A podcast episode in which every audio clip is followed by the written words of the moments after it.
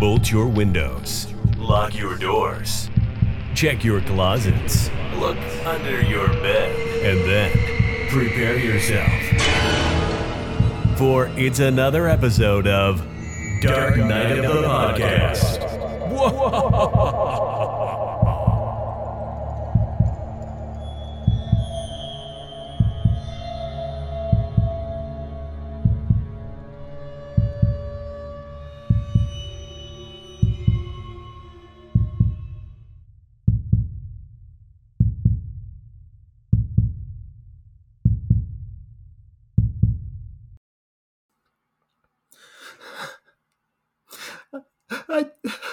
just want to apologize to Tr- Troy's fans and my fans and the, my boyfriend Gustavo.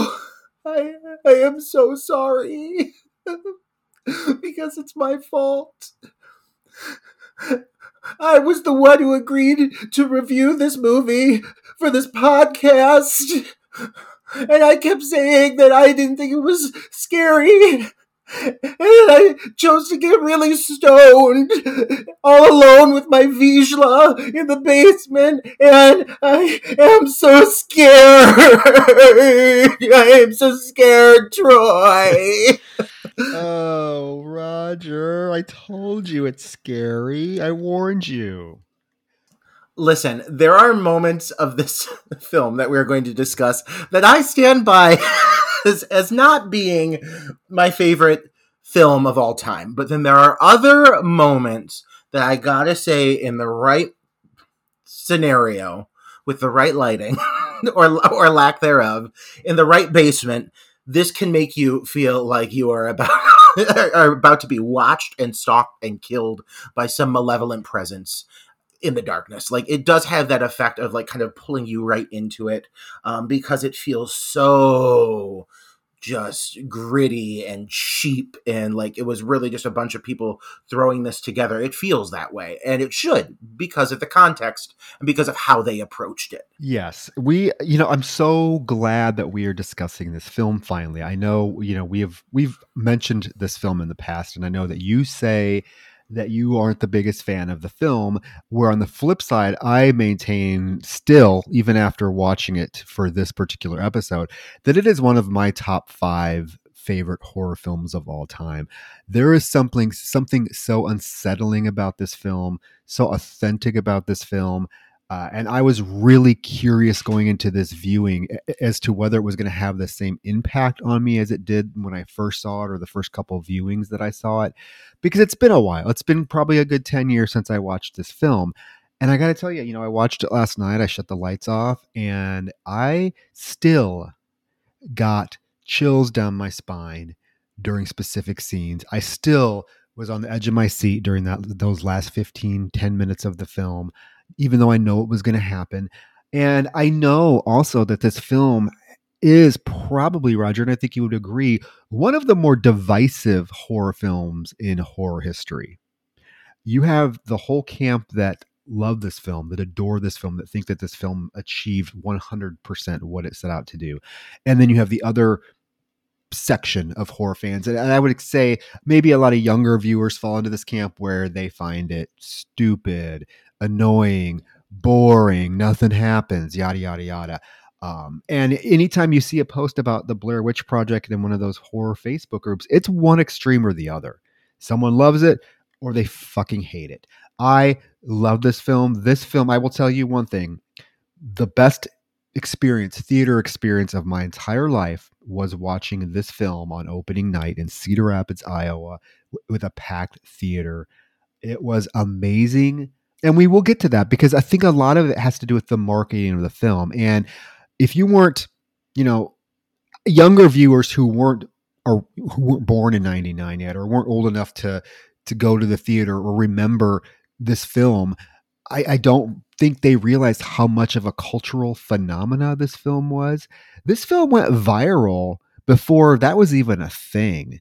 And it had 100% to do with the genius, and I will say this genius marketing strategies that were implemented to promote this film.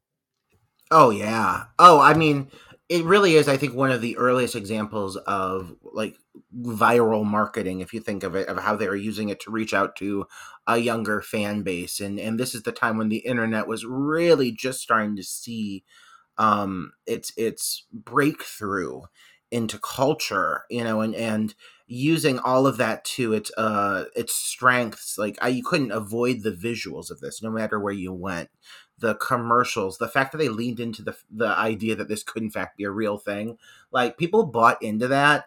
Um, and I think one of the big aspects of the the fan base it's developed is I think there are the people who saw it live and experienced it, you know, for the first time in the theaters and had that experience. And then there's a lot of us who went into it knowing the you know, obviously this is not a real movie, but also kind of knowing, having a basic idea of what happens. I did not see it in theaters. I saw it with friends a few years after it came out. Um, and I think part of the reason I lean into the other camp, and I, I don't hate the movie, let's be clear, I really don't hate it. Um, but there are a, a few things that I feel, and I'll, I'll address this now because I want this to come up as a topic later for us, is I feel there that in the sense of payoff and build up and closure, um, I do feel like, in my opinion, it feels very lacking. Um, and and even though there are moments I really find horrifying, and I do, there are moments in this movie that are genuinely terrifying. And and if you're watching it, yeah, in the right scenario, you will feel those chills running down your back. Um, but in the sense of what it builds up to, um, how you know how open ended do you like your finales? I guess is what it comes down to. How vague can you take it? Uh, because it really leaves this kind of just hanging on an uh, an idea that uh, something happened to these kids and you don't know what. Um, and and that can make for I think for some viewers for it to feel like it, it just doesn't feel complete, which is a complaint that I have heard from a lot of people. But I kind of like that actually because it, for me that plays into the authenticness of the film. Um, that it is so understated that there might not be these huge elaborate sequences uh, of action. And I think you know the Blair Blair Witch that came out a couple years ago, uh, directed by the the guys that did You're Next, which I fucking love. I think that made the mistake of doing exactly what you're saying this one didn't do and i think if you watch the two films the first one is definitely superior in terms of just fright factor because it is not so in your face you don't see what's out there. Uh, and when you compare it, like I said, to Blair Witch that came out, what, 2017, 16? I don't even know. Because I watched and I was totally underwhelmed by it. Uh, you get you get what they it's like those filmmakers took all the complaints that people had about this original film oh you don't see the witch oh you don't see the and they're like oh well let's give it to them let's just pound it in their face and and, and they do and you see everything and it, it's not effective at all um, so i think that if you compare this film, The Blair Witch Project, to a lot of the found footage films that came after it that followed the formula that did do kind of what you're saying and and and tried to have a much larger payoff, much larger sequences, things like that. They th- to me they're just not as effective because they don't come off as being real and I think that's where this film definitely towers over its predecessors in the fact that it does it is the one to me that feels the most real. And a lot of it is because of the just the low keyness of it. There isn't you're right there isn't a lot of like the action sequences are there but they're not like loud and in your face and you know they're very subtle um and, and I, I like that i like that. I feel like it comes off as being more realistic. Yeah i can completely see that and understand that. And I, I know that a lot of uh, fans of the film favor that aspect. You know, they really uh, enjoy that about it. Um, and I get why, because it definitely plays into like the whole like lore of it. You know, the idea of these three kids having gone missing and this whole vague ending, not giving you exactly. Uh, exactly an idea of what completely happened to them, which makes it all the more scary, I guess, in the long run. Like I do get that, um, and I do feel like it has to be celebrated that this film set like the blueprint for all of the found footage style movies to come after the, after it. Much like when we reviewed night of the living dead with our past episode but prior to this and we talked about how romero set the groundwork for you know the zombie and what's to be expected from the flesh eating zombie this very much did that for the found footage genre. I mean there there are so many movies that have this specific title to thank and to respect for making it possible to make films like this that are, uh, I guess, palatable uh, for the mainstream public. Because before this, you really did not see anything like this prior. Not that was not that was as successful or as mainstream. There were found footage films before the Blair Witch Project. Probably most notably, the ones that get brought up all the time are Cannibal Holocaust, and the one that came out the year prior to the Blair Witch Project called The Last Broadcast. Neither one of them. Now, Cannibal Holocaust, of course, caused a lot of controversy when it came out, but I would never say it was a mainstream film. I think why Blair Witch Project gets the credit for really being the harbinger of the found footage genre is because of its success. I mean, we have to uh, just lay it out there. This is one of the most successful horror films of all time. I mean, it was made on a tiny budget and went, and went on to gross $250 million. Um, and again, if you were not around when this film came out and you weren't part of like seeing the culture phenomena that became the Blair Witch Project, then yes, it probably was not as impactful to you. Like I can I can really see like some you know a fresh horror fan who's never seen the film putting it on today and watching it in their living room and being completely underwhelmed.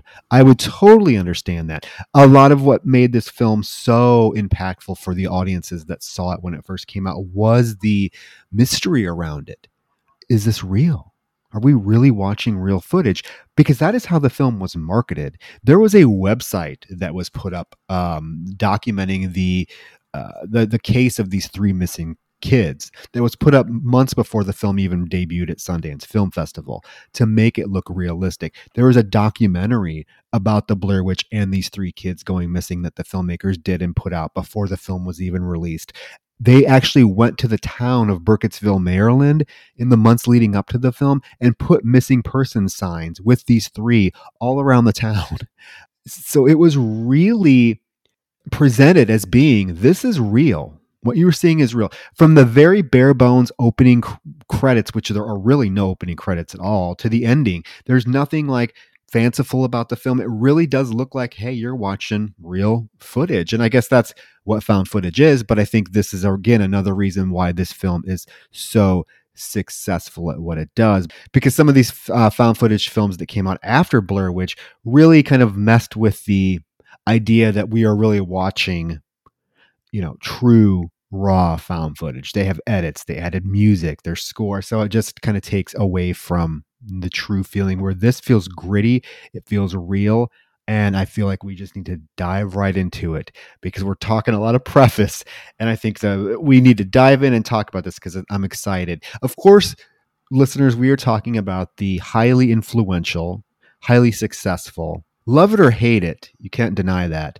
1999's The Blair Witch Project. Yes, we are. We're we're we're chatting about what would be considered a modern day classic, I suppose. I guess we could still say modern day. It's within our lifetime, uh, but definitely one of the most groundbreaking classics of our lifetimes and of the modern horror era. How exciting! We're we're covering some classics lately covering some classics and i do remember like i remember the buzz about this film before it even hit theaters i remember there was like a little blurb in like i think like people magazine or time maybe even time magazine where they were like oh this film debuted at the sundance film festival and it scared the shit out of audiences and it's real footage of of you know of three kids that went missing. Again, the marketing to this film was a huge yeah. play. And I saw again, I saw this film on opening night, and I will tell you, when I saw this film, I had no idea if it was real or not.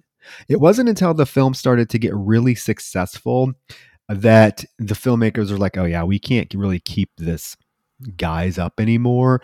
Uh, and they just like were like, "Fuck it, let's just yeah." Because then then like a couple like a month or two after the film was in theaters and it was making shit tons of money, the cast appeared on like the Tonight Show, and then they presented at the MTV Movie Awards, and everyone was like, "Oh fuck, it isn't real." And for some people, that really made the film a disappointment. Yeah. Yeah, I, re- I remember that. I remember how they had kind of a moment where they're all kind of basking in the success of it. And how could you not?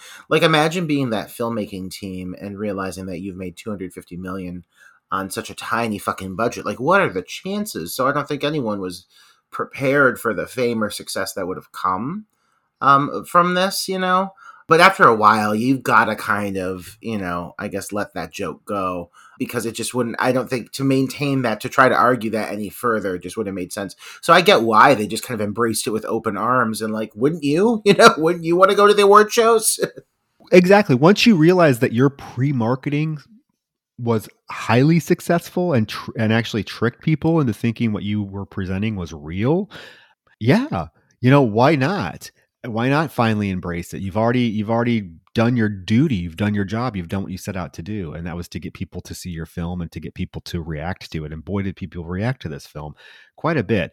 Um you know the film again very bare bones film. That's what i was you know when i watched the film this time around i was just like struck by how just simplistic everything is from just how everything's presented, the cinematography, every, and it just it adds to that gritty, realistic feel. But the very first thing we get on screen now is has become kind of a staple of a good found footage film, and it is the little text to black, you know, white text on a black screen, basically telling us what we are about to watch is real. Right? We've we've really only um, reviewed one other found footage sort of film, and it was Lake Mungo. And it did the same thing, right? You get just the ominous white text. This film opens up with a, with ominous white text on a black screen that says, "In October of 1994, three student filmmakers disappeared in the woods near Burkittsville, Maryland, while shooting a documentary. A year later, their footage was found." Simple, simple, very simple setup. Very simple setup. And what happens is we launch into presumably what is the found footage. And we open with our main protagonist, Heather. Let's talk about Heather for a second. I know, I know, I know, Roger. We have. I'm sure you have a lot to say God about damn. Heather. I have a lot yes. to say about Heather. I, you know, it's Heather Donahue. Another really interesting thing we have to point out with this film is the actors use their real names all of the act, you know the three characters in this film are they they're they use their real names first and last which kind of again made it so that it could be presented as being a little bit more realistic true right when they when they were posting up these uh, missing person flyers. But yeah heather is introducing her home to the viewers and um saying that she's excited to, to, go explore the legend of the Blair Witch, and she even has some books that she's taking, including one of them that has a article in it about a horrific event that happened in the woods of Burkittsville at Coffin Rock. Yeah, the the whole setup here, I gotta say, no, regardless of my thoughts of Heather, because we'll delve into those in a moment. I really th- appreciate that they jump right fucking in to what's going on, what to expect, and we're up and moving. Like you get a little bit of introduction with her character. Real quick, you're introduced to the guys as well. Um, Mike and Mr. Punctuality himself, Josh.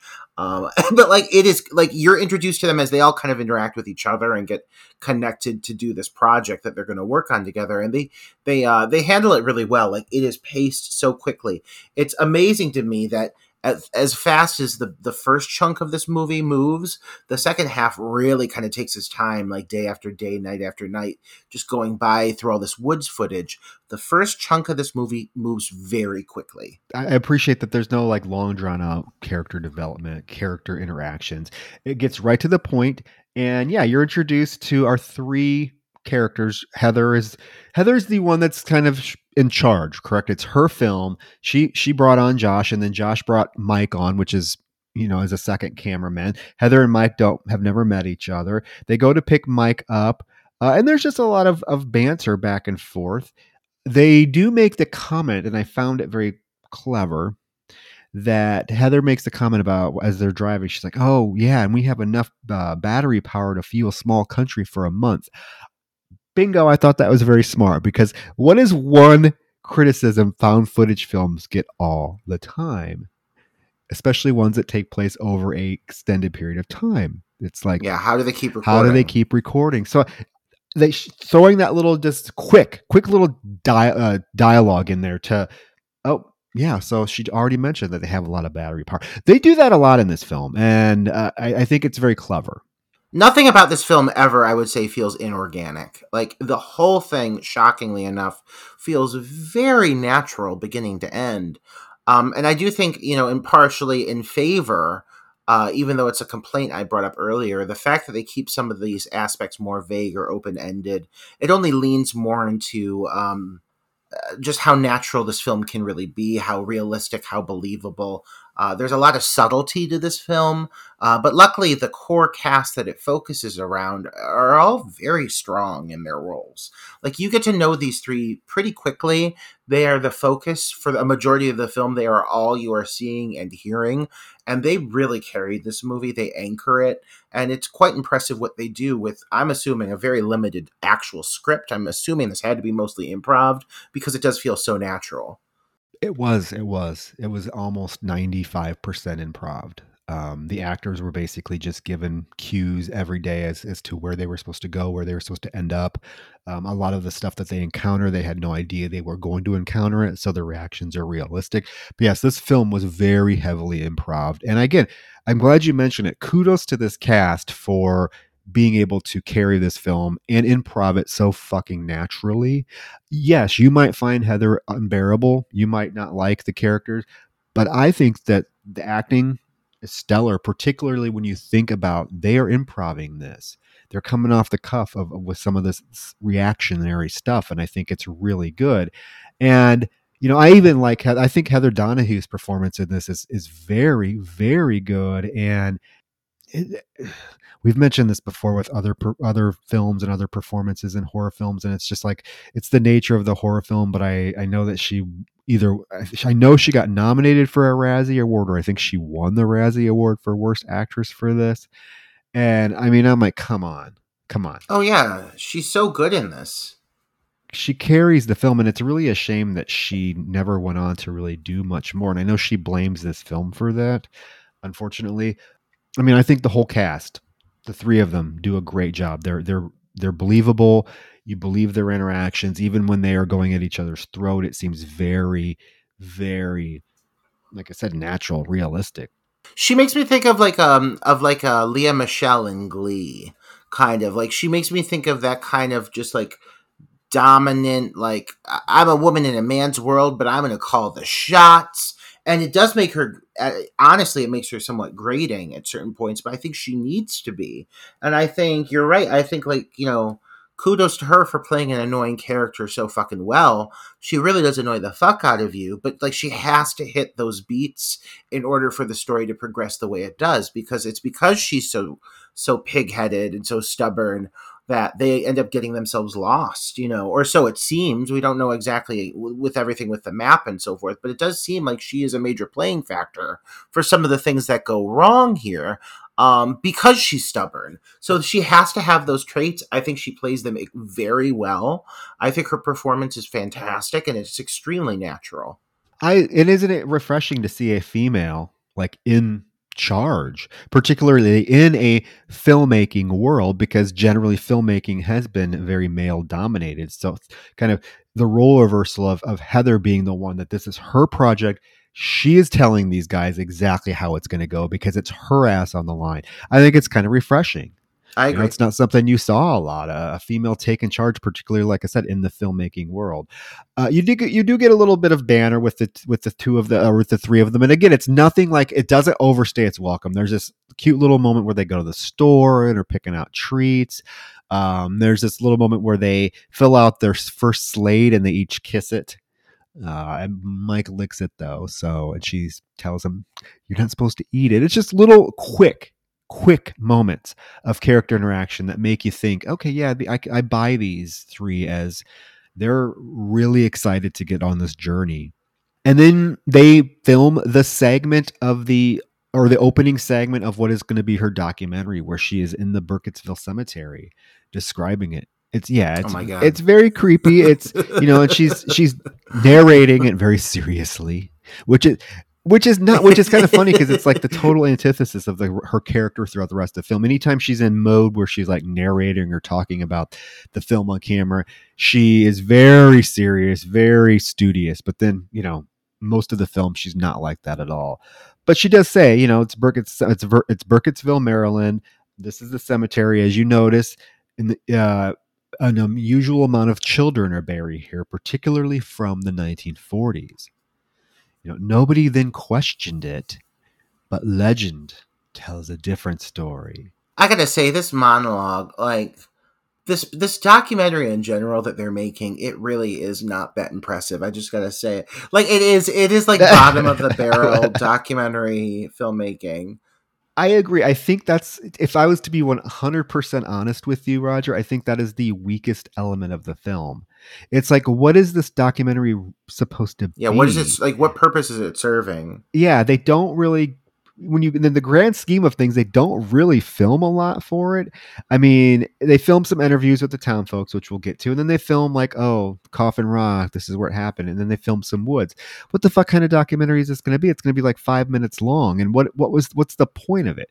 And there there there's moments where she's t- talking about it like it's going to be like an Oscar winning film. She even tells them at some point, "You guys just better be." happy that you're going to be in such a great film. I'm like, what the fuck? None of them have even been on camera. But like Troy, we also know that we know this fucking filmmaker. We've met them before, time and time again. like, I mean, I know a lot of filmmakers who operate with a similar mentality about the shit that they're pushing out. like, so it's not that far from reality. but I keep thinking to myself, like, yeah, I get it. it. It was the ploy to get them into the woods, right, and to get them to keep filming. But it really is like there are moments where you're wondering, okay, what is what is the point of this documentary? I, is it? A, I, I don't know, but I do like then that they they transition into interviewing some of the town folk, and there's a variety of characters who reveal their knowledge about the Blair Witch. They randomly ask like this old man coming out of the diner if he's heard of the Blair Witch, and you know he's like, yeah, there's something very ominous that's that's been going on in these woods for a long time, and he tells a story of a gentleman named Rustin Rustin Parr who came down from the mountain one time one day in the what, the 40s and said he's finally finished. And so the police went up to his cabin and found the bodies of seven children that this gentleman had murdered in the middle of the woods. Okay, there is a lot going on here with all of the these stories that come up. There are like seven different alternate stories. There's one about a woman covered in fur, as told by the town crazy oh, woman. Oh, you're you're definitely oh, playing her oh, in the I'm, remake with your shawl. I can't wait. I can't wait. It's been my it's been my dream to play that fucking role. Um, but no, I mean you get you get a lot of backstory thrown at you real quick, and it's kind of hard to follow.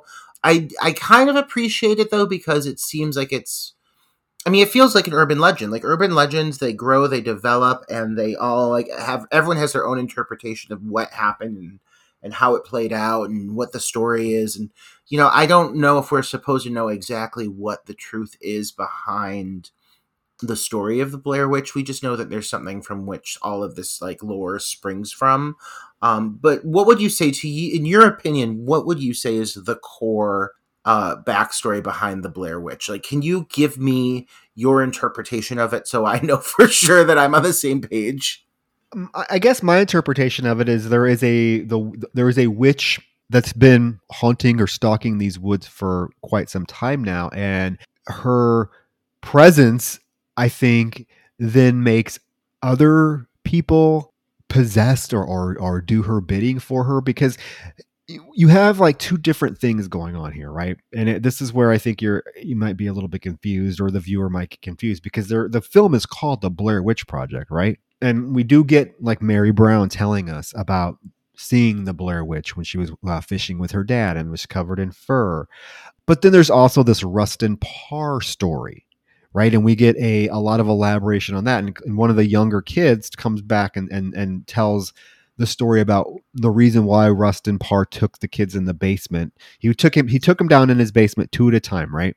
And he would make one stand in the corner while he killed the other one because he didn't want the eyes on him. So you really have two different sort of like villains that are being established here. And the, since the film is called the Blair Witch Project, and that seems to be the big focus on it, my interpretation is like Rustin Parr is doing like the bidding of the Blair Witch. Like she's possessed him or she's you know working through him to to kill these town's children. That's what i gather Yeah, I gotcha. Yeah, I mean it's it's kind of hard to follow, but again, I think that's intentional. All things considered, it's supposed to be like raw footage for this documentary. I really do appreciate all of the characters they interview. They all feel again very authentic, very um just uh, believable in how they're portrayed. The woman holding the baby, the baby like starting to freak out when she starts talking about the Blair Witch. It's timed so perfectly, you know, and it, it does add to the overall kind of growing uh, fear factor in the film like is it or is it not real you know? Yes and you do get you know th- throughout the film the course of the film what kind of ended up transpiring is you do get hints of both stories that were told through this montage of interviewing different town folks. Things happen that really p- play into both stories that the group was told the, the Rustin Parr story and then the blair witch story right? One of the old men mentions that they, they need to go talk to Mary Brown. So they go to her trailer and get Yeah. her to come out. And she's just this frail, old, interesting looking woman who tells them the story that her dad would go fishing uh, down by Captain's Creek, which was close to Coffin Rock. And when one day when she was fishing as a little girl, she felt something staring at her, something was near. And when she turned around, she noticed it was a woman but it was a woman that was covered in hair, like horse hair, and was wearing a shawl and didn't do anything to her, just kept staring at her, and then finally opened her shawl to reveal that her entire body was covered in hair. And then that's it. That's the story you get before we, we cut to the, the group in the car. i was thinking that we were going to get more of this dame or more of like i was she seemed like she was really like pivotal like they seek her out they come and they find her and i mean it seems like they're really to you know put some focus on this woman or her story but you don't really get either um, I don't want to say it feels like a throwaway moment, but it doesn't seem like it really builds to anything. But I like the moment. I like her. I mean, she's my cup of tea. That girl with that fucking uh, denim ensemble and her uh, like she claims she's like a scientist and a ballerina and like like all like all these uh, all these different things. I like it. it. It's just I wish it went somewhere with her with her story or her purpose. You know. It doesn't really because it's never really her particular story is never really addressed again. Right? It's not like we see a woman covered in hair later on in the film or whatever. It's just but I guess it just gives us the viewer we've now been bombarded with so many different stories about what is in these woods. So it just lets our imagination run even more wild when things start happening to our trio. We're thinking hey is it the woman with the hair? Is it the the wit? We don't know. Uh, and then they do run into another duo here in a few minutes the next day down fishing at the creek that have their own story, right? But after they leave poor Mary Brown, they're in the car. They have a little moment where uh, Josh and Heather have a little bit of a, not I wouldn't say a spat, but a little bit of a, you know, butting about the fact that he used meters on the camera instead of the feet. And she's like, "We're in, we aren't using our system." He's like, "Um, I've only used this camera once." And she's like, "I thought you said you've you were familiar with this." Uh, and then they get in the hotel room. They cheers to their first day, do an equipment check. Heather does a shot of scotch. And that's it. That's about, you know, we get these just really brief little interactions with the characters before we actually move on to, you know, the story or the actual them entering the woods. The next morning, they head to the woods and they run into two guys who are fishing.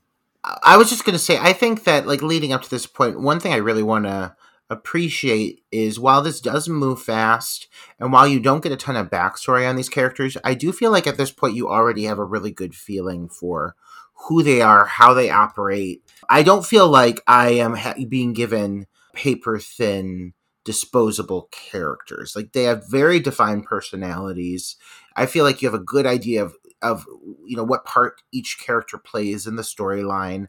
Um, and they're just played extremely well. And I really appreciate that it is a small group, so you get to know them very well by the end of the film. Yes, yes, for better or worse. So they run into these two guys fishing. The, there's a taller, younger guy, and then a older man. The taller, you know, dorky guy does not believe in hauntings or anything regarding the Blair Witch, but he does tell them the story about a little girl named Robin who supposedly wandered off into the woods and disappeared for several days, but came back to town a few days later. And she was babbling about an old woman whose feet never touched the ground. Ooh, that's creepy to me. I know it is creepy. The old man, on the other hand, does kind of buy into the um the lore and the myths, and even he says that he's had an experience because when he was out here fishing by himself, one time he saw a a strange misty figure uh, out in the, in the woods, kind of moving towards him. The other guy's like, "Oh, you were just drunk," and you know, it's again quick quick little stories before we move on. Yeah, and then we get another story about the story of Coffin Rock and the five men that were hung up on the rock and killed and gutted. And it's actually very unsettling. The story is very creepy. Yeah, this one is told by Heather, though. She's reading it. They get to Coffin Rock. They, they okay, so the, they've parked, right? They're trekking into the woods. So this is it. This is what they're here to do. They go to Coffin Rock. Heather films the segment reading from her book about what happened to five men at Coffin Rock. And it was the fact that two hunters found five brutally mutilated bodies of, of five men. Well, I guess that would make sense. Five brutally mutilated bodies, right? yes, yes. They were they were bound together. Um, each man's hand bound to the other man's foot, and they had been gutted. Ugh and they were like posed ritualistically as well. So that leaves a lot to your imagination. Like, what the fuck? What would this even look like? Right. So the two fishermen or the two hunters run to get the police or to get help, but when they come back, the bodies were gone and they were never located. And she, Heather's like, and that happened here at Coffin Rock. Uh, so this, I, I guess I'm just thrown by the fact that this area seems to have so much like supernatural haunted lore. Like, I mean, why would anyone even? A, first of all, why would anyone go there? B, if this much shit had happened around here, I don't think it would just be like rumor has it. I think people would be like, this is a fact. All of this shit has happened around here. There are bodies being found ritualistically tied to each other. Like those aren't things that people just like whisper amongst each other. Like that's something that would go down in history in the area, you know?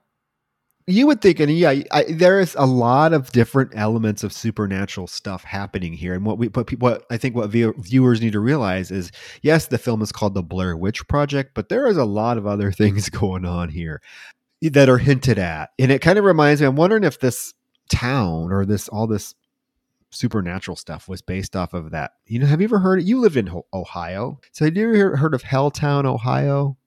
Oh, I've been. Okay, so you know it's the same sort yeah. of scenario where like there's different stories and all these different supernatural elements that are supposed to have happened in this area. I'm wondering if like the filmmakers kind of took some inspiration to from that and used it for this film because yes, Blair Witch, there's a witch, but there's all kinds of other things that are going on in this film, and um, you know even the ending. While the ending definitely makes sense in the grand scheme of some of the stories that the group was told you know, it's it's one of those things where it's yeah, it's it's open. There there's a lot going on here.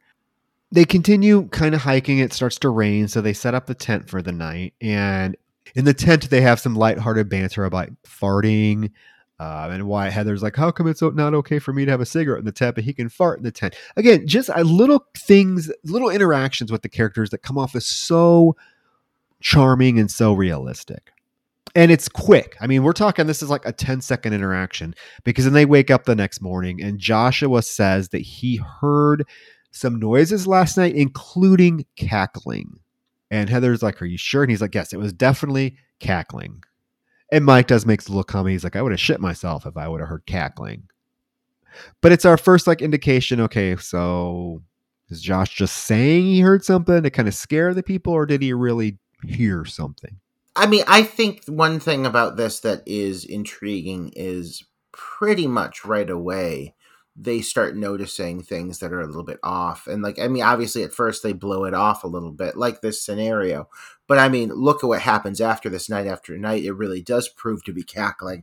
I think that already this early on, they are already like in the presence of whatever this force is, which does make it very creepy yeah, the film wastes no time. Once these characters in the woods, I feel like the film wastes no time having unsettling things start to happen to the to the group, um, and it just gets more severe as time goes on. Yes, there's a lot of time spent in the film of the characters arguing with each other, which I hear all the time is like one of the biggest gripes that this of, that this film gets is the the characters arguing constantly, and it makes you really not like them. And we kind of get that right now after this tense scene. They do get into their first little spat about Heather getting them lost.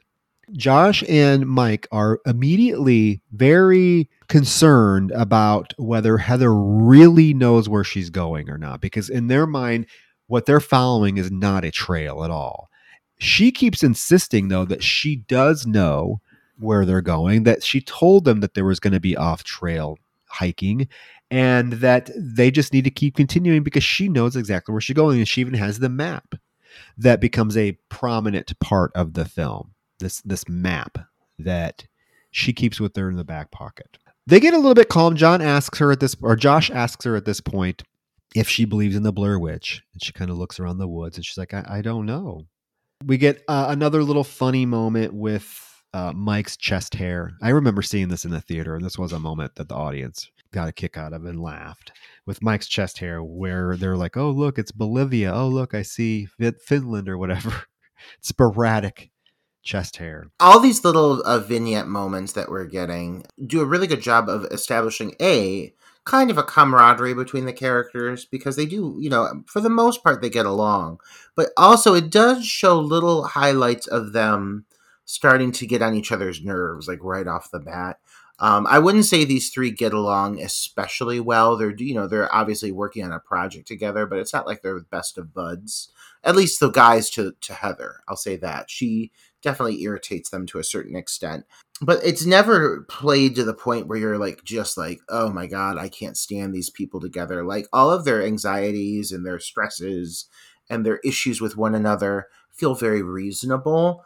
And when they're when you're put into a position like they're in, it makes sense why they're kind of going for each other's throats because they're becoming progressively more and more stressed as you know as you'll find out as this progresses. Yeah and i also like the fact that yes they are getting they are getting on each other's nerves. They're getting you know there are some pretty uh, explosive arguments coming up here in the film and i think that it just plays into like the desperation that the characters have at certain points when they realize what the hell's going on um, and I know it can be annoying. It can be grating hearing them scream at each other, but I feel like that is part of of reality. Like put yourself in the in, in in the shoes of one of these characters in the same situation. What would you be doing? You know? Yeah, absolutely. Yeah, it's one of those things. There is a funny little moment where Heather's pissing and, and Josh is filming. He's like, "Is that the Blair Witch over there?" As they continue, they get into the, another very big spat about being lost. Particularly Mike is getting really agitated because he they're walking, they're walking, they're walking, they're not coming upon what she says they're going to come upon and he is like you have gotten us lost. And she's like I know exactly where we're at. Mike is again Mike is probably the most agitated character in the entire film. Josh gets there, but at least he tries to be rational with Heather at points. Like he even says, "Hey, let me take a look at the map and let's let, let us try to figure out where we're at." She's like, "I the, here we're right here. I know where we're supposed to go." And Mike is like, "You are have no fucking clue what you're doing, do you?" And she's like, "Well, you agreed to this project." He's like, "I agreed to a scouted out project." It is the first moment where we are like, "Okay, yeah, these characters are definitely getting on each other's nerves and it's the first moment that we really see like that heather is super super super defensive and she will not back down. She will not admit any wrongdoing or any inkling that she could be wrong and they could be really lost. And it is to the downplay of the characters because it's it's because of her assist, insistence that they go particular directions or that they do this they do that that they i think kind of end up meeting the fate that they do unfortunately do you think that she does actually know where they're going based off that map? Or do you think that she's just bullshitting? And then when that's discovered, um, you know, that obviously what happens with the map, what's revealed, that she just kind of runs with she kind of runs with it. I I mean, I personally feel like pretty much right away she had those fuckers lost. And and that she's just bullshitting her way through it. Yes, right? yeah, I agree. I don't think that she really knew where they were going. I think she probably had a ballpark idea. Like any, any any of us could look at a map and be like, okay, we need to go this direction. But in terms of like realizing that you're in this vast forest, endless forest and there's no trails. I really don't think she knew where she was going. Um, and I think that the fact that she keeps telling them that she does know where they're going and she 100% they're going to be there in two hours or whatever it is. And I think that's a pretty shitty thing. But I guess, you know, she does admit it later in the film for the most part, not to them, but she does have a moment, I would say, of confession that you so eloquently performed on the opening of this podcast. So yeah, I would say she did not know where they were going, but she is holding on to the idea that hey, I know these guys are mad, but if I if I keep insisting, then they're they have no choice but to believe me, right? Yeah, yeah. Because there's a moment even where Matt where Mike looks at the map and tells her tells them this is Greek to me. And she seems so she seems so precious. Yep, yeah, I know. See, see, I'm the only one that knows how to read this map. There is a moment then where he also asks her, "Why do you have to film everything?" Like, and she's like, "Because we're making a documentary." And he's like, "Yeah, you're making a documentary about a witch, not us getting lost." And she says, "Well, I have a camera." I mean, she's kind of being very condescending to him, but she gets very obnoxious at this point, in my opinion. Like, it's really, it's her. It's you're absolutely right. She's condescending. She constantly has to play it off like she is in like the the place of power or she knows best. She's never willing to take like feedback or advice from the guys. It does make for her character to be somewhat detestable at times. Again, this is no reflection on the actress. I think she's doing a great job with it but this character is just a pain in the ass, to be honest. Like, it's no wonder to me that the guys end up responding to her the way they do at a certain point. Well, and I also think it might be her acting more aggressive and assertive than maybe she typically would because she is with two guys and she feels like she has to. You know, that she's not going to let them walk all over her, that it is her project. So she's being a little bit more condescending and aggressive than she normally would. I kind of get that impression as well because she does make a comment about, well, it's not every day I'm out in the woods stuck with two burly guys or something like that. So I, I think that she's very um, aware of the fact that she's a female in this scenario with two guys that, you know, if you think about that, if you think about a female wandering into the woods with two guys that she barely knows, she doesn't know Mike, it is kind of a, a situation that would be, I think, maybe uncomfortable or or or whatnot. So maybe it's a defense mechanism for her. Because as we find out, she really is not. let's be honest here. As we find out, she really is not the strong, put together person that she's portraying so far in this film. As we come to find out, she she pretty much loses it by the end of the film, which I don't blame her. But it, it just plays into the fact that I really think this is an act for her. Oh yeah, there is a moment where they have to cross this log, and it's very complicated. Apparently, they're arguing about how they're going to get the um, camera over the the log, and once they get across, they find seven piles of rocks on the ground. Well, they're not only on the ground; they're tied in trees. Heather, and you know, I don't know about what what it is about this film that can make rocks be so ominous, but they are. And Heather even remembers Mary Brown saying something about piles of rocks. And if you think about seven, the number seven being mentioned previously in the film, it does come up because Rustin Parr killed seven children. Right. So I think seven is kind of a significant number, as is three coming up here in the future. But it is, you know, and I, I do like the, these little moments because they do tie the film together. Like this film has definitely a narrative thread that's running through it that is tied together. Like you might have to pay attention, but things that they discover, things that happen are very well foreshadowed. Oh yeah, it's definitely like there, there's there's an array of uh, supernatural things hinted at early on in the film, and it is kind of impressive how many of these things are touched upon or uh, kind of acknowledged, or through the things that they find through their process you know the location that they stumble upon eventually um, you know saying that there had been a man living up in the woods like well that proves to be true. It does all come back. It's just it's it's not heavy handed it's you know you suddenly you have to tie a, a, bit of the pieces together for yourselves to really acknowledge like oh this location that they end up at, that's obviously the home of the man that brought came up in this story, or the fact that there's seven piles of rocks that was mentioned that there were seven victims. Like they don't say it for you, but it is fairly easy. Like if you listen to the lure and listen to the story of putting it all together for yourself. They have a, a lighthearted moment in the tent at the camp by the campfire where they talk about, uh, oh, it's like this is like kind of like being on Gilligan's Island, and Heather makes the comment like, well, yeah, but except you have a good captain, you don't have a fat alcoholic one.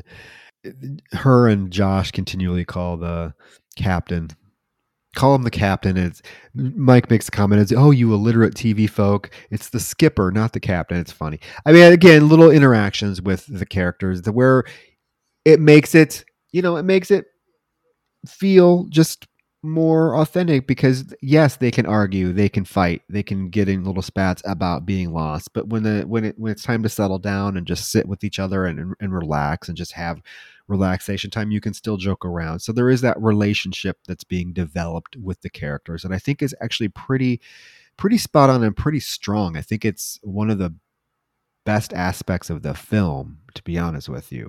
They go out to film the rock piles at night and something very pivotal happens.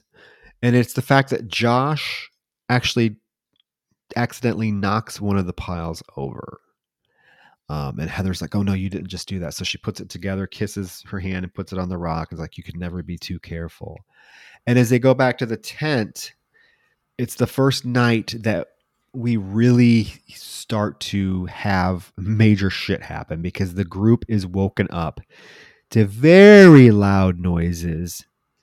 And it is an array of noises. It sounds uh, first like a bunch of rocks being banged together loudly, and then like tree branches cracking and breaking it's very creepy. It is very creepy because I mean, put yourself in the scenario. You're in the middle of the woods and you're hearing this. Like, what are you thinking? And it's all around them. It goes on for quite a long time.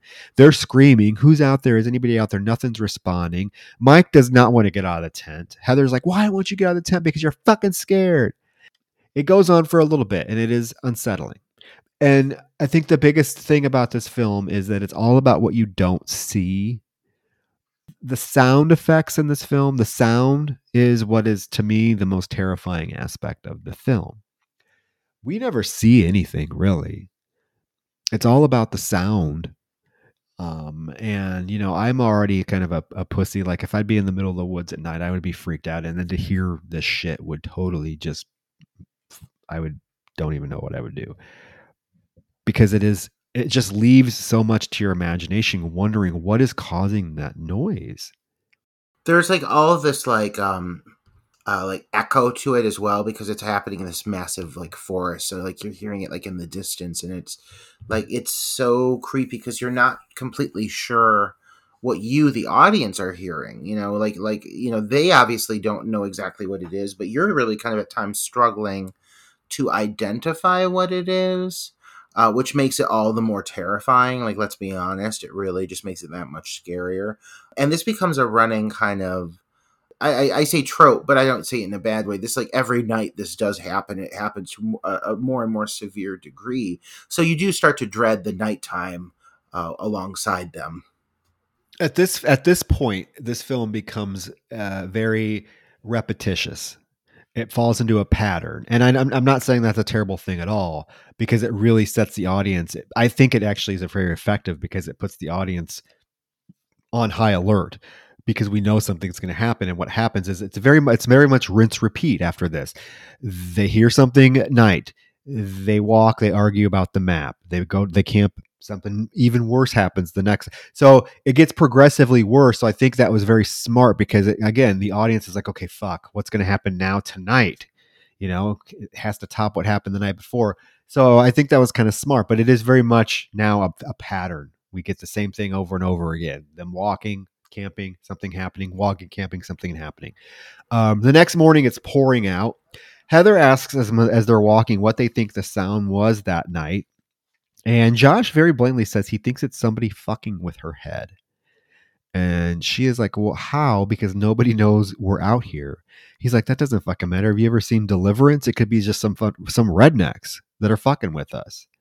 Which then throws that whole other idea Roger into place because I have, and I was going to discuss this at the end of the film, but might as well bring it up here too and, and, have you think about it because I have very much read some theories about this film that a it was Joshua and Mike that were responsible for what happens in the film. They kind of concocted it to, to scare Heather, or B, that it was just some random like town folks that knew they were doing this. I don't know. Uh, lots of theories. And because there's not a lot of like solid I guess evidence presented, I think that's what makes the film even more interesting is because you can, I guess, logically have a, a, theory that hey, oh, this was just Josh and Mike fucking with her, or hey, it was just some of the town folks that saw them going up into the woods. If you don't want to buy that there's a supernatural element, right? Yeah, I mean, I guess so, but in in order for that to really be, I think, a reasonable outcome, there would have to be more evidence, I guess, to contrast what happens. Like, why would they go missing after that? You know, like, did they did they all get killed by these townsfolk? Did they, were the townsfolk that vengeful? was it Mary? Was it Mary with with her uh, her ballet and? coming. I don't know. It could be, but I, am assuming maybe some of our listeners have have uh, heard those theories as well. So, or maybe even have them themselves. So, I just wanted to throw that out there that I have seen them so they keep walking and the guys are questioning heather about where they're going and she says they just have to keep going east and they're going to run into the car they're they're two hours from the car josh wants to get, do another map check and they tell her to give her give them the map so they can do it and this is again mike is fucking losing it at this point because he's frustrated that they have walked all day heather keeps telling them we're almost to the car we're almost to the car and then she mentions we have to camp and Mike is screaming, fuck, fuck, fuck.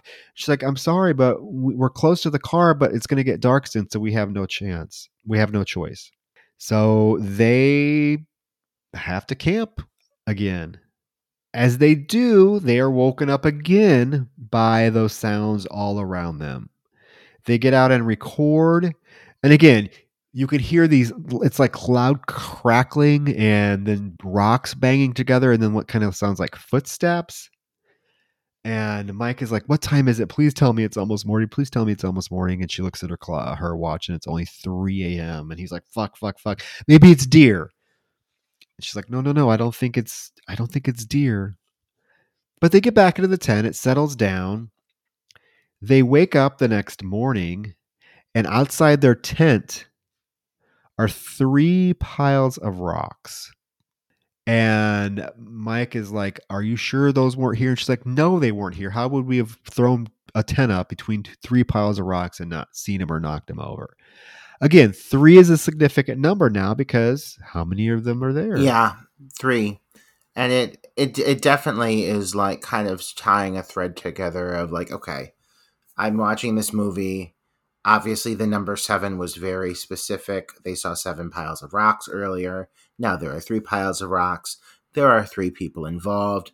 Clearly, this is this is you know uh, building off of something. This is with a purpose. So that is like something that you, as the viewer, kind of have to figure out again for yourself.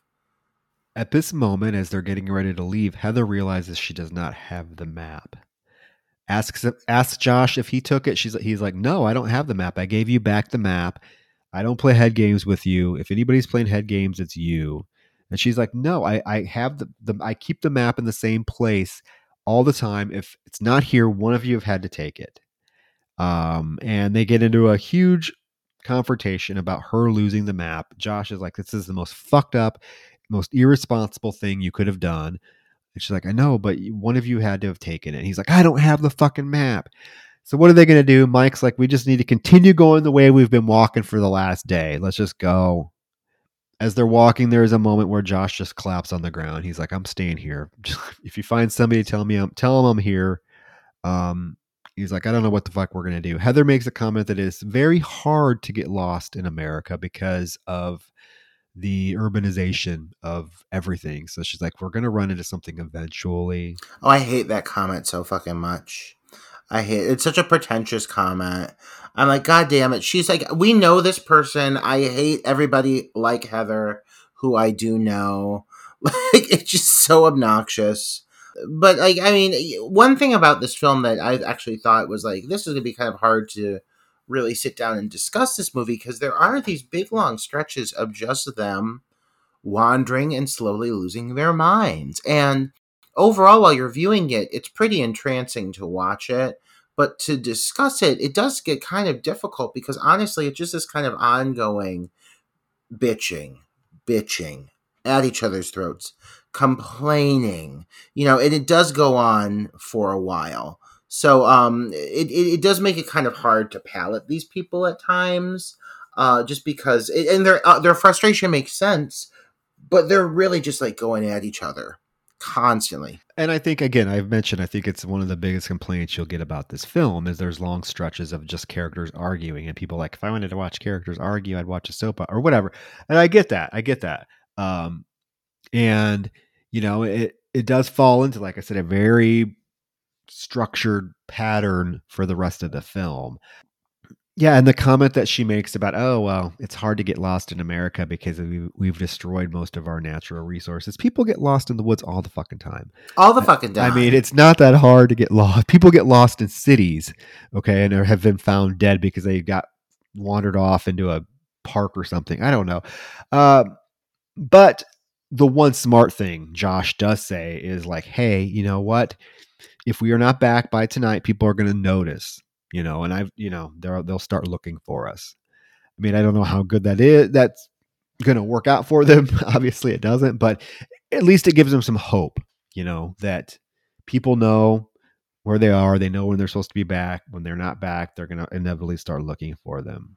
Yeah, yeah they have to cross another street uh, another creek and the only way they can really cross it is to like walk into the water so the guys laugh at her for having to get her feet wet and she's all pissed off about that i love the fact that she can be condescending to them and like say sh- shit to them but the, the like the one moment in the film where they're trying to like just joke around and laugh with her she gets all pissy about it Oh my god, she gets so fucking frustrated. It's like, bitch, sit down. Like, oh my god, you are to blame. And you know, she has to keep picking because she's like, as they're walking, she's like, Josh, if you have the map, just please tell me. Please tell me.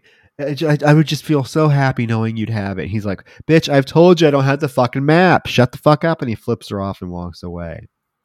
Yeah, they're fucking over her. I don't blame him. I don't blame him as they're walking, you know, they're just kind of rambling about and, you know, laughing and stuff. And she's like, I'm so glad that you find it funny that I'm going to be miserable the rest of the day because my feet are wet. And they're like, bitch, our feet are wet too. yes. Shut the fuck up, Heather. oh my say. God. They're like, they're like, all of our feet are wet. and Roger, this is where we get a big reveal. And it is Mike who is uncontrollably laughing. And he tells the group, I kicked that fucking map right into the creek. and he thinks it's the most hilarious thing ever. He's like, I kicked that motherfucker right in the water because it was useless anyways. This is where Heather starts to like lose her fucking shit on him, and understandably so to a certain extent.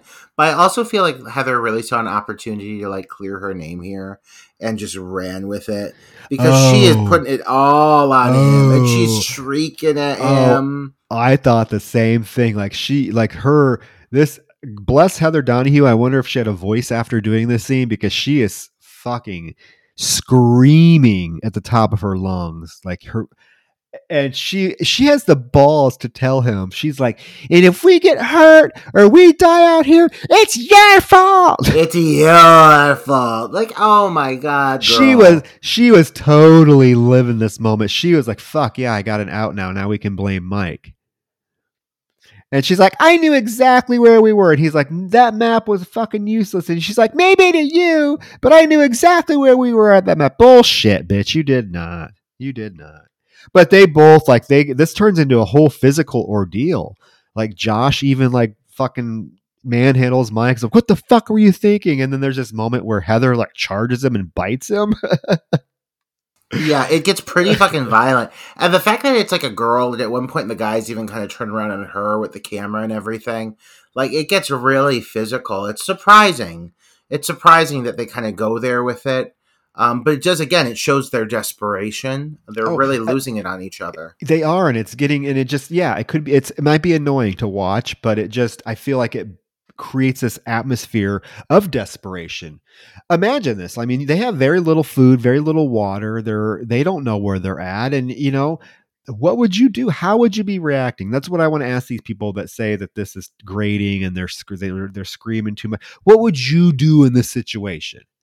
You know, you've been in the woods now for what, 4 days, same clothes, no bath, very little food that we've seen you know, very little water, walking all fucking day. It's been raining. What would you do? You'd be agitated. You'd be desperate. Like you'd want to get the fuck out of there. And if you're with people, particularly people you don't know that well, I'm sorry, you're going to be extremely agitated, extremely testy. Um, and, and so I, I buy this completely, completely. Yeah, me too. Me too. It really like oh, even though it is some of the more I don't want to say obnoxious, but I'm going to say it, obnoxious moments in the film. Um, it it is it's because they're stir crazy. It's because I mean they're all uh, really starting to feel the fear and the the paranoia settle in, and so it does make it feel very again believable.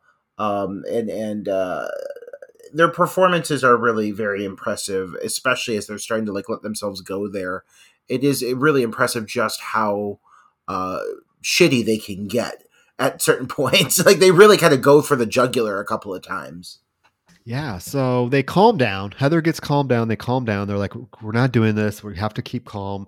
Let's not play this blame game. Let's just go." So they continue, and this is the moment that they run into probably what is the most associated image with the film. What you say? The stick figures that are tied together, and there are a bunch of them of various sizes hanging everywhere. Yeah, this is definitely one of the most uh, noticeable and recognizable images from the film. This whole uh, reveal of these stick figures just hanging from the trees, and there is a really uh, startling volume uh, of it. And one th- one thing to acknowledge here is like the the low quality camera that they're using at the time. Um, while at times it can make for a bit of a difficult watch because it's so dated at this point, at other points it does make for a very very uh, unsettling image. You know, the visual of this grainy, uh, very digitalized, um, disrupted visual of these of these stick figures as the sun is starting to set. Because you know how that footage would start to like you'd really have to crank it up, uh, open the eye on the camera in order for it to get the last bits of daylight and you can tell like the sun is setting in the background and they're even calling for heather. They're like heather come on come on we got to get moving and she's trying to get all this footage and there's just so many of these things everywhere. It is very creepy. It is creepy and you know you you wouldn't initially just think oh stick figures as creepy but in the context of this film and where they're at and what has been happening to these characters it's it's increasingly um unsettling and just yeah, I'd want to get the fuck out of there because who took the time to do this and why? What do these mean? Like it just creates so many questions in our minds about what does this mean? Who did it? Are they new? Have they been here for a long time? Who knows? I do like the comment that Mike makes. He's like, now I know it's not a redneck because no redneck is this creative. Uh, but he loses it too. He starts screaming for help. He's like, help us, help us. And Everyone's like, just keep, keep calm, keep calm. Let's just go. And this is a moment where Heather is behind the guys. I don't know if you caught this or not, but she's behind them. They can't hear her. And she finally admits that they are lost. Yeah. Yeah. It's nice to hear her uh, own up to it.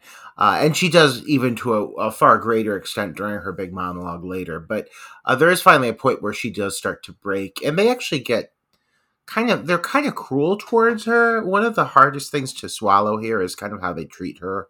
Because, yeah, she's annoying as all fuck. But, like, it does enter like bullying territory. I feel the way that they talk to her coming up here in a little bit. Uh, Especially Josh. Yeah, yeah, it's really surprising that they went there. But like again, these people are losing their minds. They're trapped in the middle of a forest. They're going to die. They have no food. I get it. They're eating leaves. You know, like it's just getting desperate.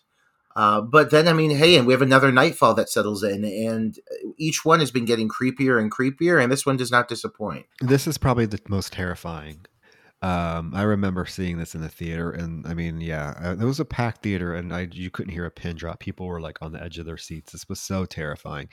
Uh, yeah, they they camp again. They camp again. They have no choice. Mike suggests that they don't light a fire because the previous nights they have lit a fire and they've heard the noises. So he's wondering if maybe they don't light a fire, whoever it is or whatever it is won't know they're there, right? So they agree and they they go in the tent. It's pitch black, and they get woken up to noises. And I beg and implore you, this particular scene, Roger. I don't know how. I don't know if you had your volume up or not, but this this scene needs to be heard um, because what you hear is some of the scariest shit I've ever heard in my life. It's fucking creepy as all. It's children. It's like the laughter of children, is it not? there's okay there's there's laughter okay so yes so they hear these noises the first one is like a growling did you hear yes, that oh, yes, I heard it. it's like and then you hear children laughing and then you hear a baby crying and screaming and then you hear a whole bunch of children laughing and then another growling and then something hits their fucking tent oh, the tent hitting. Oh my god, so creepy. so they take off running into the dark and it's pitch black heather sees something that we don't see but all she's able to say is what the fuck is that what the fuck is that we don't see it and they're screaming and noises all around them and they they turn the lights off and they are in the middle of the woods and they have no choice but just kind of stand in the middle of the woods until everything calms down. And you know heather's like did you hear that baby crying? And mike's like no no there's no baby out here there's no baby out here. It's just crazy crazy. You know and what i, I want to know what heather saw. Uh, th- that's definitely when I talk about moments feeling a little bit like um a little too open ended for my liking. Like, don't hint at something and not let me see. There's so many things that we could have seen there that would have been probably very terrifying that they could have pulled off on a very small budget. But I get it. I get why they didn't. But I would, God, I want to know what it was. I want to know what she saw. interestingly enough, I did read that it was one of the crew members. He was out in the middle of the woods there. It was like their cinema first first director or something, and he was wearing a white, uh, like a white long underwear, white boots with a white stocking pulled over his head. Oh, so it's just a white it was supposed to be just it was supposed to be like this white figure. And what I read, I don't know if this is true or not, is that like, t- and they wanted actually the camera to catch a glimpse of that really quickly, like super quick. But the uh, cameramen did not pan over fast enough, so they didn't get it. So they just left it because they thought, again, that maybe leaving it to the audience's imagination would be creepier, would it be better. And they didn't realize that they didn't catch it until they reviewed the footage, and they they didn't. I mean, they didn't have the time or whatever to go back and redo it because by that time it was, you know, the next day or whatever. That's what I read. I don't know, but it would have been cool to see something. Yeah, you know. Yeah, I mean, it's still terrifying, and it's it's mostly scary because of what you do not see. But I mean, yeah, I would have loved to have seen a little bit of a hint of something, but they play it with such natural fear, like authentic fear, that it still makes for a very horrifying experience. I'll say, like the sounds, the audio here really is what shines. Uh, Well, she is selling it. Oh, yeah. She's selling it like she really did see something, which she did. She had no idea he was going to be out there, but um, she's selling it, so it's like, yeah, she had to have seen something. They go, you know, the next morning as they they head back to camp, they they kind of they kind of basically wait it out uh, until the morning, and then they go back to camp and they find that their belongings have been scattered, particularly Josh's. Josh's belongings have gotten the worst of it, and his stuff is thro- thrown all over the place. And it also has some slimy substance on it. I want to know what that slime is. I don't know, but it's you know, and and even Heather is like, well, why you, Josh? Why you? Why is it your stuff? And Mike is like, well, I want to get the fuck out of here. Let's go, let's go. And she's like, I'm going. He's like, no, you're filming. He like attacks her to try to get her to shut the camera off, and so she bites him. He's like, don't fucking bite me. Josh being the first person, the per- the first victim, okay, or, or the one that gets targeted first, because even Heather asks him. You know, it makes sense because who was the person that knocked over the rock pile? Um, and I think that's what we were supposed to gather in terms of why he was the one that was targeted first. So they continue. This Josh has the camera and he he's looking at Heather and he tells her that he can see why she likes the video camera so much. And he said, and she's like, "Oh yeah, why?" And he's like, "Because it's not quite reality. It comes off as a filtered reality." And then there's this b- brief moment that I actually really like. This moment, uh, even though Heather is a fucking bitch in this moment, Joshua's having a breakdown. Like he's literally off screen in the background crying, and Mike, who has been so like aggressive towards Heather for most of the film now is really being like trying to reason with her and he's like let's just give him 5 minutes. She doesn't want to. She's like, no, we need to go. And she's like, he's like, Heather, please. He just needs five minutes. He, he let's can't we just give him that? In the meantime, Josh is like, do we have any cigarettes? but I mean, I think it's a moment of like humanity with Mike pleading, let's please let's give this guy some time. You know, he's not being aggressive towards her. He's just trying to like get her to understand. And she's being very, very like, fuck this, let's go. One thing I like is that not one of the characters is ever completely like the good guy. Like they all have moments where they go a little too far, where they snap on somebody, where they break. I mean, there's points where Mike is the one being a complete fucking asshole.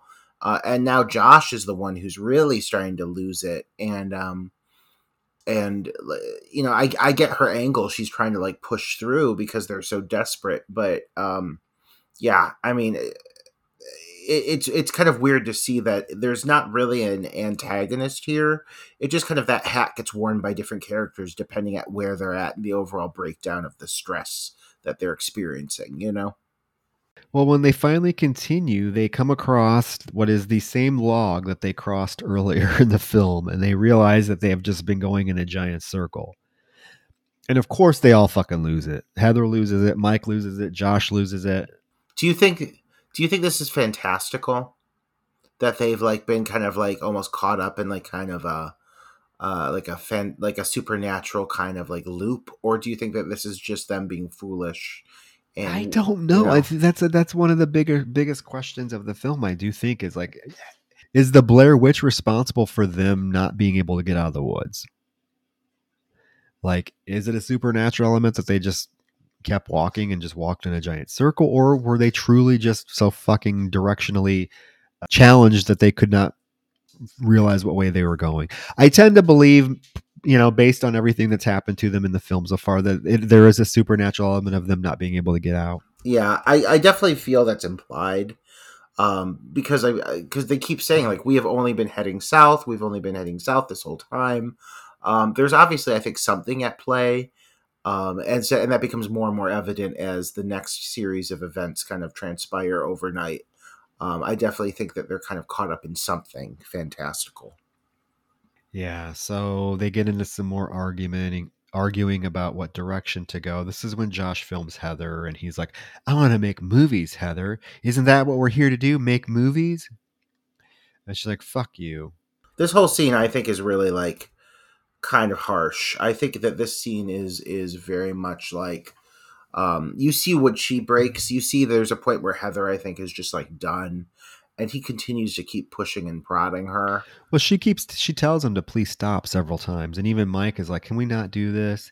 And Josh is like, "Here's your motivation. You're lost in the woods. A witch, a witch is chasing you." And Mike's like, "Please stop." And, and Josh is like, "No, she's still making movies. That's my point." And she does finally says, It's all I got. Please stop. Please stop. It's all I have at this point. And then he's like, he can't just leave it at that. He's like, You're gonna write us a happy ending, Heather. But after this, there is a, a, a, pleasant moment when they're in the tent. She's stitching her pants up. Josh is fucked up about having to sleep in the same spot that they slept in the previous nights, but he also apologizes to her. He tells her he's sorry. She's like, I, "It's fine, it's fine." And then they talk about like what what food they would eat if they, you know, could get out of the woods. And they talk about mashed potatoes, and Josh is like, "All I want is my mom's mashed potatoes and a piece of ass."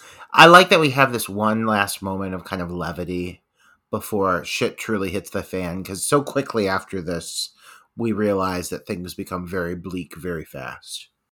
Yeah, well, the next morning they wake up and guess what? Josh is gone. All of his his belongings are still there. He's not, and they scream and holler for him. There's no answer. They're at a loss to what to do, uh, and you know they're like, "Well, we have to keep going. We can't stay here all night. Well, he'll either come back or we'll run into him eventually." And Mike's like, "Which one was worse, the Wicked Witch of the East or the Wicked Witch of the West?" Heather's like the Wicked Witch of the West was the bad one, and Mike's like, well, okay, let's go east. So they head up, and you know they they set up camp. They, no Josh, but they they, and it's kind of interesting that you know Mike and Heather have really been the ones that have been probably in the most conflicts throughout the film, and now they're left together. You know they don't have any choice but to be together. So they set up camp and they talk about like what what's your favorite thing to do on a Sunday? And she's like, well, it used to be going hiking, but not anymore. That night, they wake up to hear Josh screaming for help. This is really kind of bone chilling. I'll say that. Like his screams in the distance.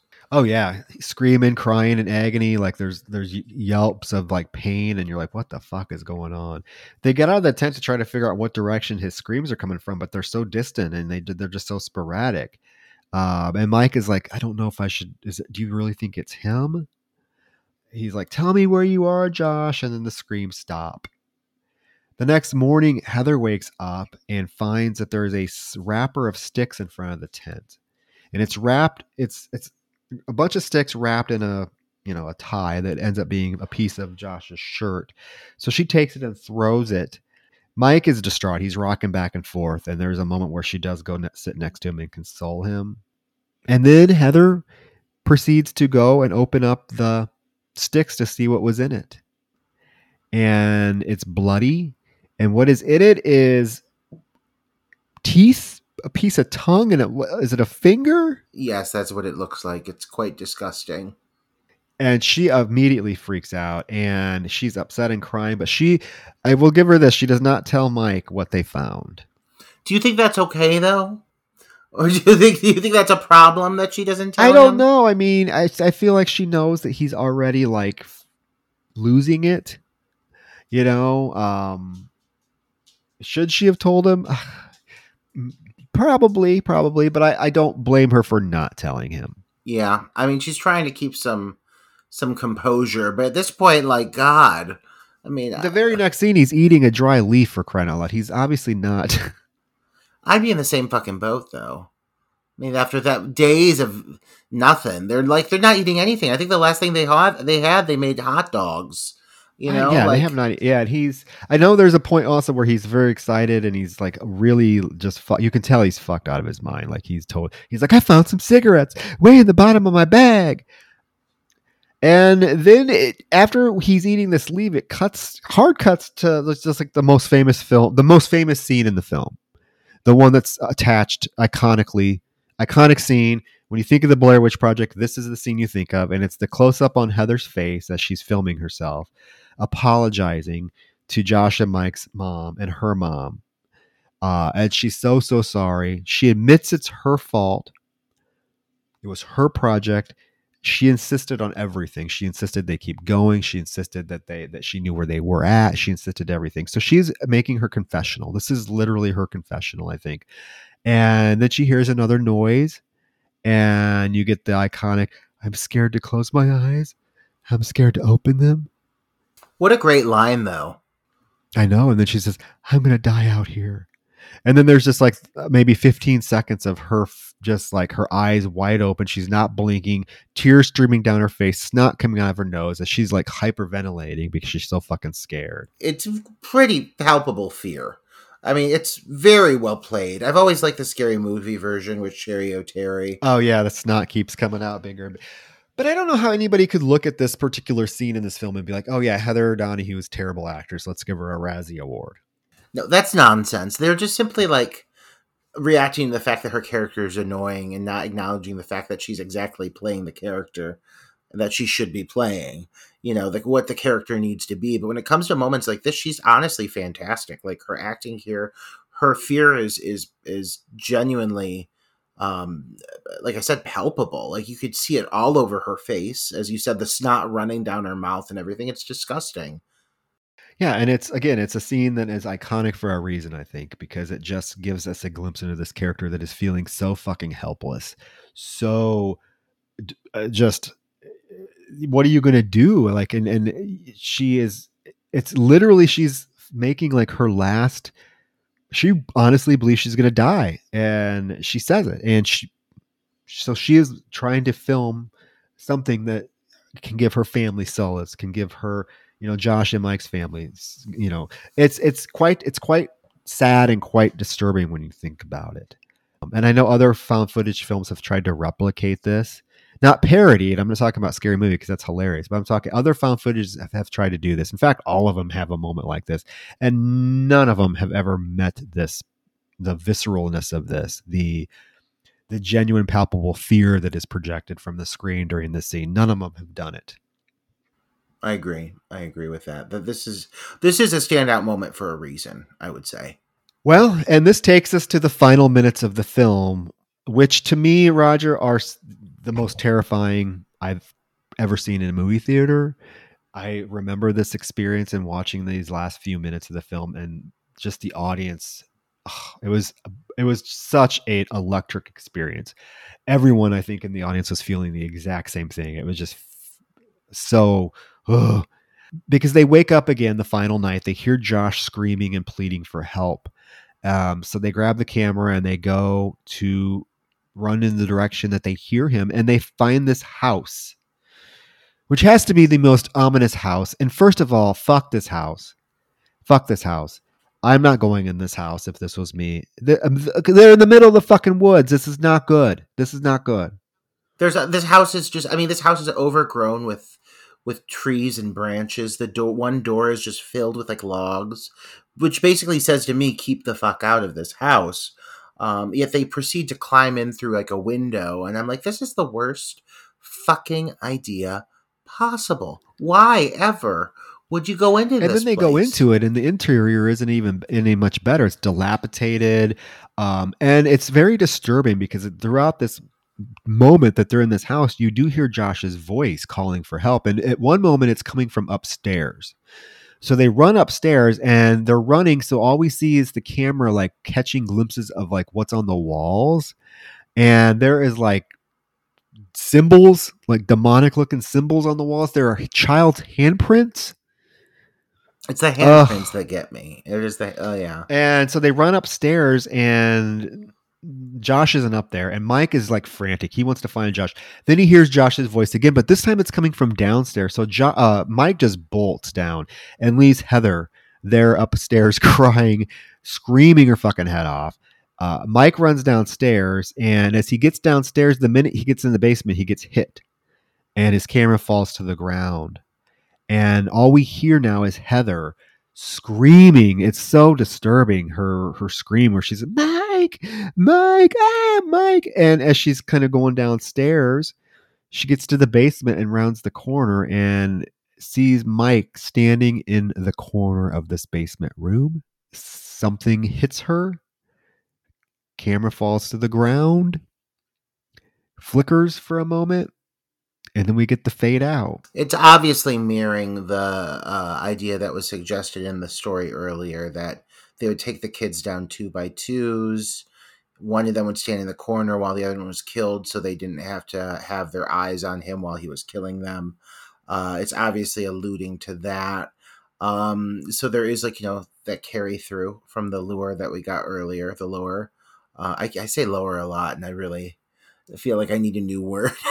but but but um but I mean it, you really do have to kind of like seek out the points in the story that tie in and, and kind of keep things coherent um because you know that is the ending. Like it ends on that note it's finished and the camera drops you get some some jarbled static you don't even really you don't see anything and then it cuts to black you know and and so the payoff is that if you listen to the story and you followed through with everything, you understand that they're now in the exact same situation in the same fucking basement as where all those seven children were killed. Yes, which then leads to the uh, the question of that then it's not the Blair Witch technically that killed them, right?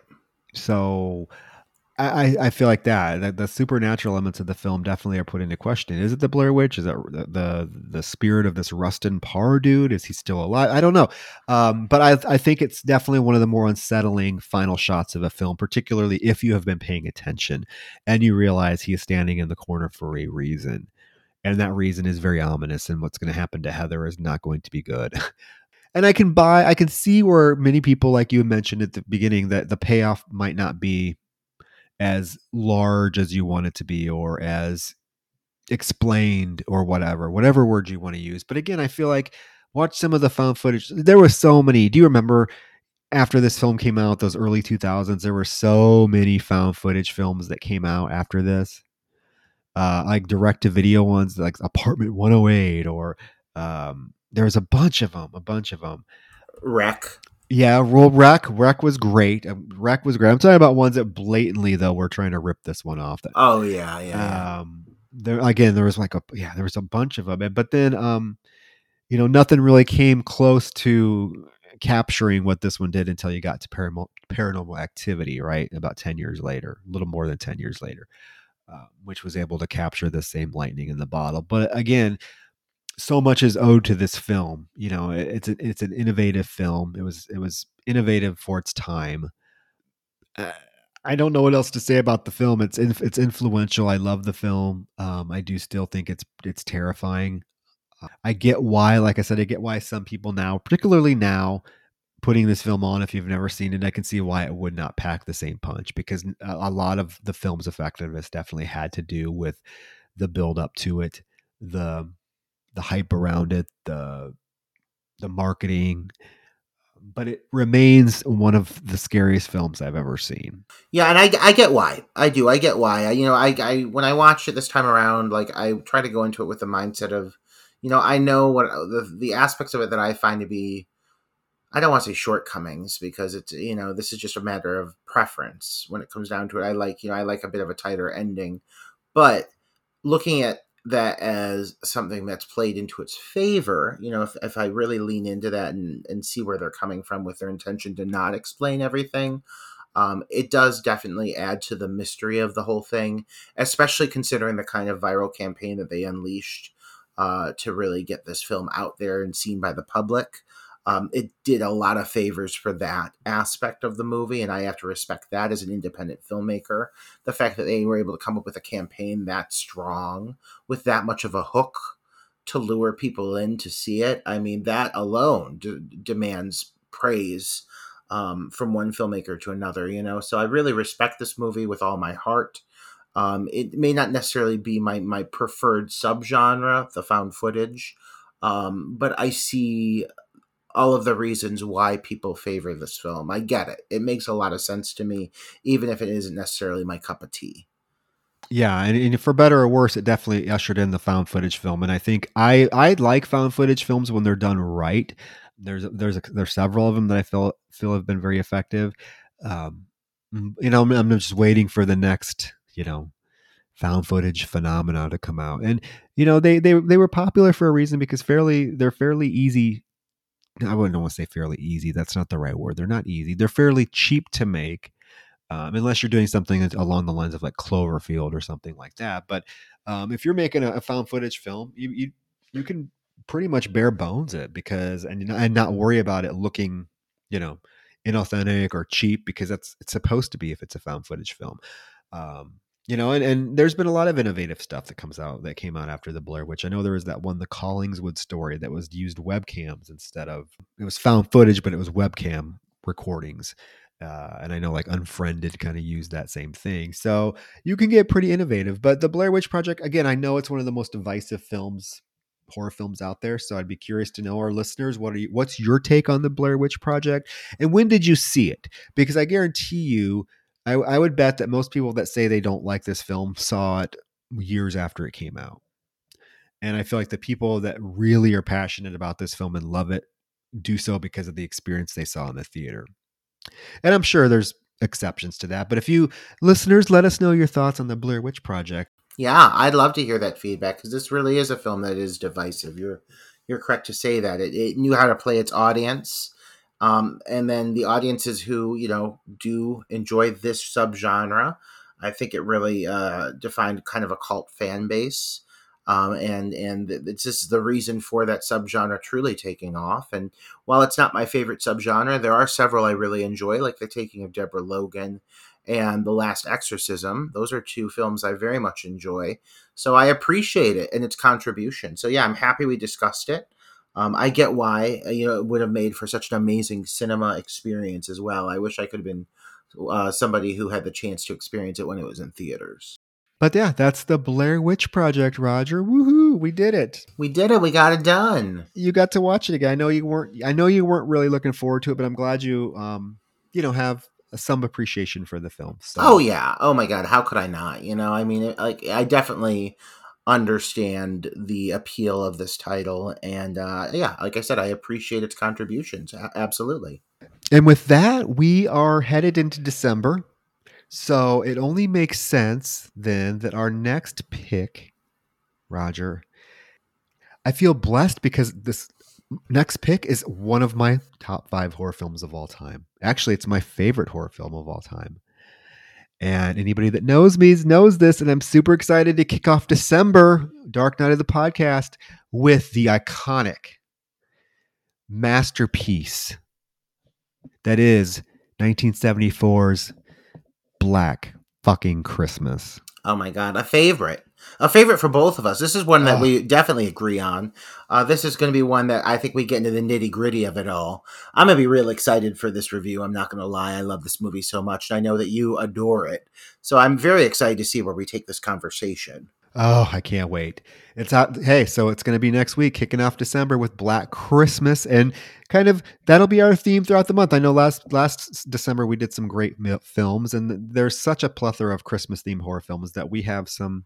Oh, get ready. Treats for all. Treats for all attending Dark Night of the Podcast this December holiday season. All righty, folks. So tune in next week when you will hear us gloat about Black Christmas. If you hate Black Christmas, you might not want to listen to the episode because we are just going to talk about how much of a masterpiece it is, basically. Or at least I am. I, am. both of us, my God. I can't wait, Troy. All righty. So with that, good night. Good night. Happy November. We hope you had a great Thanksgiving too. Happy Thanksgiving, guys.